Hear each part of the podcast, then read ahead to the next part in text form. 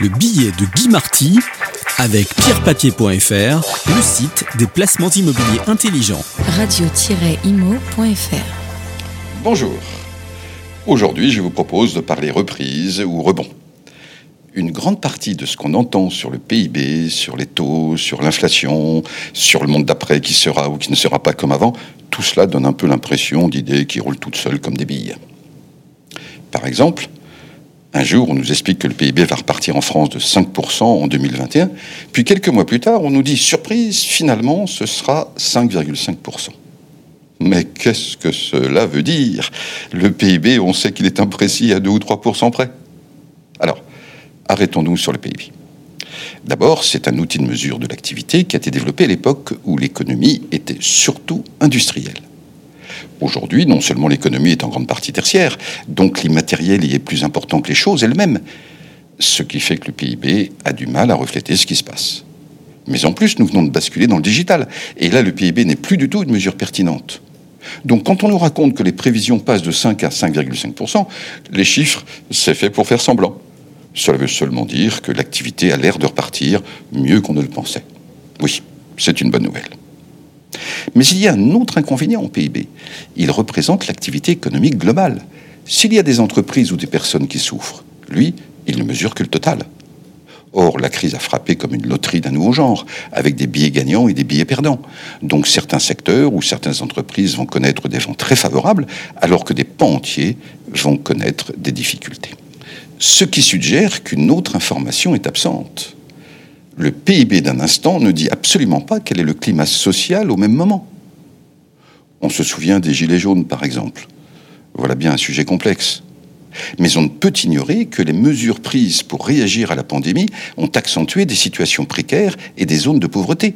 Et s'il y a des troubles, nos gouvernements sauront-ils bien gérer cette fois-ci, protéger une véritable paix sociale? L'avenir de la croissance, de la création d'emplois est là aussi. Donc, ne nous focalisons pas trop sur les prévisions de PIB.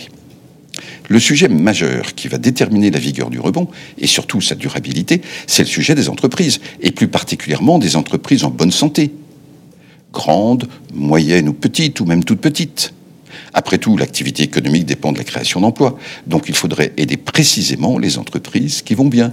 Logique, non? Hélas, on se heurte au vieux démon de la fiscalité. Notre impôt sur les bénéfices est l'un des plus élevés du monde, en vertu de la logique selon laquelle plus le taux est élevé, plus l'État aura de recettes. Mais ce n'est pas vrai.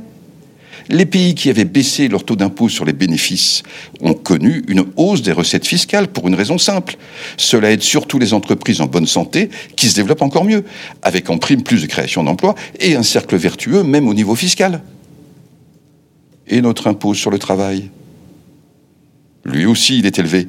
Chez nous, on est riche, donc super taxable à partir d'un certain revenu. Moralité, il y a des ingénieurs, des scientifiques, des informaticiens français qui font la croissance d'entreprises ailleurs que chez nous. Non, cela n'aide pas nos entreprises. Bon, ce que je suis en train de dire est politiquement incorrect, trop simple, irréaliste, hors sujet. La dette, par exemple, est un sujet plus sérieux. Mais justement, il faudra de la prospérité pour commencer à la rembourser un jour. Est-ce qu'il est vraiment hors sujet de récompenser le travail et de renforcer la source de l'activité économique? Or, il y a une formidable opportunité. Le plan de soutien pourrait soulager le fardeau des entreprises qui sont moteurs, qui réussissent, celles-là, celles qui peuvent créer plus d'emplois et au total plus de prospérité. De plus, imaginons que l'État, au lieu de rester dans les schémas habituels, décide de baisser les impôts sur les bénéfices et les impôts sur les revenus du travail. Imaginons. Eh bien, ce serait un signal très clair donné à l'épargne accumulée pour aller vers les entreprises.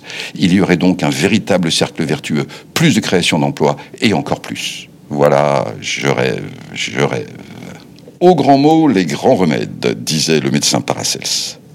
Les États, et avec eux les banques centrales, ont bien appliqué ce précepte face au choc de la pandémie. Eh bien, si l'on veut s'en sortir maintenant, c'est plus que jamais le moment de l'appliquer, de jouer grand.